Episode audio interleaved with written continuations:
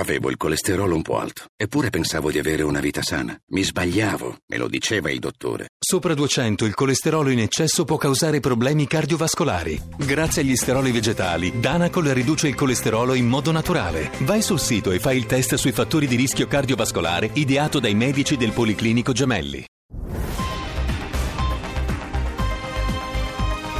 6 su Radio 1.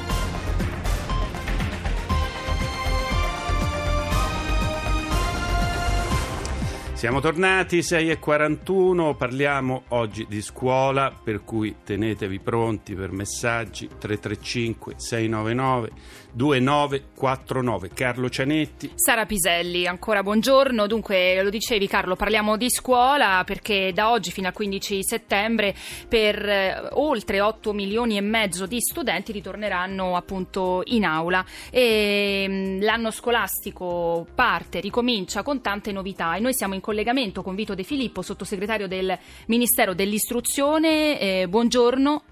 Buongiorno, buongiorno a lei e a chi ci ascolta. E dunque partiamo da queste novità, poi affronteremo anche il capitolo polemiche che ci ha, che ci ha accompagnato un po' in questi, in questi, giorni, in questi mesi, lo faremo con altri due, due ospiti. Partiamo dalle novità di questo anno scolastico, eh, a partire dall'esame di, di terza media, eccetera.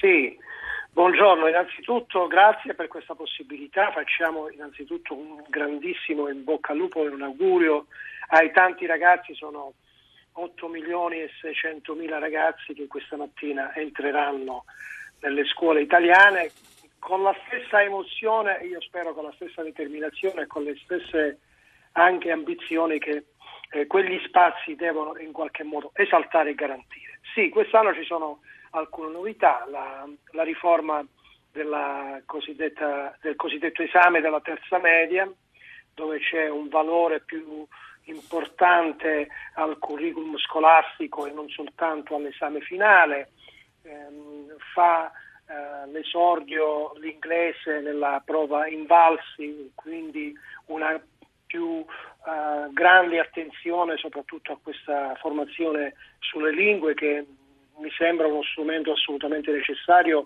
in un mondo competitivo eh, assolutamente globale soprattutto. Per, esattamente.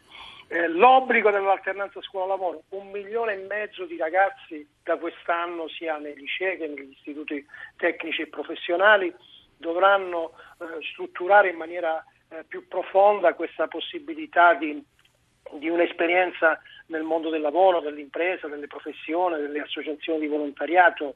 Eh, abbiamo approvato il il codice dei, dei, diritti e dei doveri dei ragazzi che faranno l'alternanza scuola-lavoro, abbiamo un bottone rosso sul sito del Ministero eh, dell'Istruzione per segnalare se ci sono eh, situazioni non compatibili con questo strumento importante di formazione che è l'alternanza.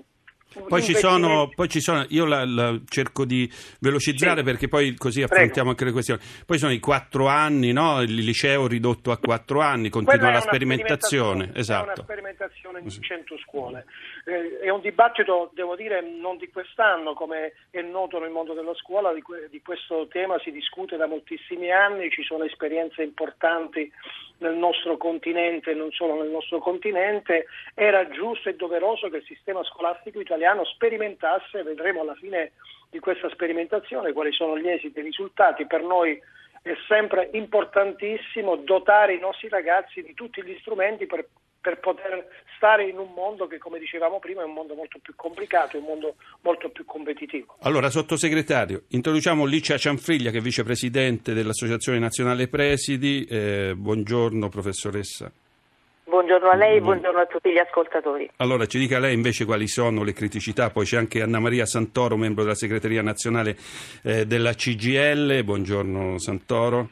Poi buongiorno par- a voi, buongiorno parle- a lei. Parleremo anche del tema dell'occupazione, quindi del tema del precariato. Insomma, cominciamo, Licia Cianfriglia, cerchiamo di essere sintetici. Guardi, sì, io vorrei anzitutto richiamare all'attenzione il problema maggiore, che è quello della sicurezza degli edifici scolastici, quello che deve essere affrontato in maniera sistematica informatica, eh, fare un'anagrafe della vulnerabilità sismica degli edifici, perché il, il primo elemento di tranquillità che dobbiamo dare ai ragazzi e alle famiglie e anche a tutti i lavoratori della scuola naturalmente è quello di lavorare in ambienti che siano sicuri e, e, e che siano anche adeguati alle attività che devono tenersi all'interno la seconda questione è poi quella di avere a disposizione tutte le risorse umane e materiali. E vengo quindi al problema della carenza di dirigenti della scuola, come si è detto nelle scorse settimane il fenomeno della reggenza sta lievitando in maniera insostenibile, quindi un quarto delle scuole del nostro paese ha un preside a metà perché i colleghi devono eh, tenere e dirigere e organizzare le attività in eh, almeno due istituzioni scolastiche e che, che comporta poi numerosi plessi, perché ogni scuola come sappiamo ha più plessi. C'è il problema della carenza del personale nelle segreterie, per cui aumentano gli adempimenti, eh, faccio solo un cenno alla questione emergente del controllo della situazione vaccinale degli alunni e del personale tutto, quindi aumentano gli adempimenti, aumenta la complessità ma diminuisce il personale. La stessa cosa poi vale con la stabilità del personale insegnante. Eh, si è fatto molto anche da parte delle strutture centrali e periferiche del MIUR per migliorare progressivamente la situazione, però fino a quando non eh, avremo il coraggio di dare alle scuole in forma autonoma la possibilità il, di scegliere gli insegnanti di cui hanno bisogno, eh, queste norme intricate, questi accordi che vengono fatti per la mobilità e poi per, eh, anche per le assegnazioni provvisorie e le utilizzazioni limitano considerevolmente la possibilità di, di avere un ordinato avvio allora, scolastico. Allora, un bel elenco di questioni da affrontare, ma sentiamo Anna Maria Santoro della Segreteria Nazionale CGL. C'è il tema anche delle supplenze, no? c'è il tema anche delle assunzioni. Eh, mm, quali sono le questioni che vi stanno più a cuore come sindacato in questo momento, diciamo le, le urgenze? Intanto le, le urgenze sono, sono, molte, anche quest'anno, guardi, noi lo diciamo con rammarico, ma l'anno scolastico è iniziato all'insegna delle tante criticità che ci sono. La questione del personale, allora guardi, il Ministro ha annunciato uh, un piano di stabilizzazione di 52.000 docenti, um, un piano considerevole, importante, dopodiché le assunzioni effettive sono state solo 30.000, questi sono dati del Ministero e allora mancano 22.000 stabilizzazioni. Perché è successo tutto questo? Perché c'è stata una mancata una, mm, una, mancata programmazione. In che senso? Innanzitutto sono stati dati posti dove non ci sono ad esempio le graduatorie e comunque guardi, questi sono tutti mm, insomma, gli strascichi di un piano di assunzione straordinario varato dalla buona scuola che si trascina nel tempo e che continua a, a mostrare tutte le sue eh, criticità se non addirittura assurdità. Le faccio un esempio, sono stati assunti docenti dalle graduatorie ad esaurimento di materie come diritto, strumento musicale, materie artistiche che si tratta di docenti che in moltissimi casi non hanno mai insegnati, sono rimasti invece vacanti posti su cui da anni insegnavano supplenti, come ad esempio il caso di matematica, che però non sono stati stabilizzati. Tutto questo per che cosa? Per una posizione ideologica, per dire che finalmente si dava valore al merito. Così la scuola continua ad avere bisogno di decine di milioni di supplenti e quindi la famosa supplentite che, che Renzi aveva detto che sarebbe stata superata invece continua ad essere uno dei problemi mh, mm, della scuola perché questo significa che non c'è continuità didattica, Ci significa siamo. che ci siamo. Mm, allora, ecco. le, le, questioni le, ne avete sollevate anche. Mm. Eh, e poi la questione degli ATA sui vaccini, insomma. insomma ehm, ecco, io, allora, de... abbiamo mm. eh, 5 minuti. Eh, sì. In questi 5 minuti dobbiamo far rispondere il sottosegretario, poi c'è la questione dei, vicini, dei, vaccini che non abbiamo ancora toccato, invece è una questione importante. Allora, cerchiamo di essere sinteticissimi. Sara. Sì, eh, richiamiamo in causa il sottosegretario Vito De Filippo. Dunque, eh, tante le criticità eh, descritte da da, da, Anna Maria Santoro della CGL, da Alicia Cianfriglia eh, dell'Associazione Nazionale Presidi. E poi c'è anche un ascoltatore, Vito di Sesto San Giovanni, che dice varcare il cancello di una scuola italiana è come fare un tuffo nel passato, poca attenzione al digitale, all'innovazione. Insomma, mh, come risponde, eh, sottosegretario, sì. a tutto questo? Bene.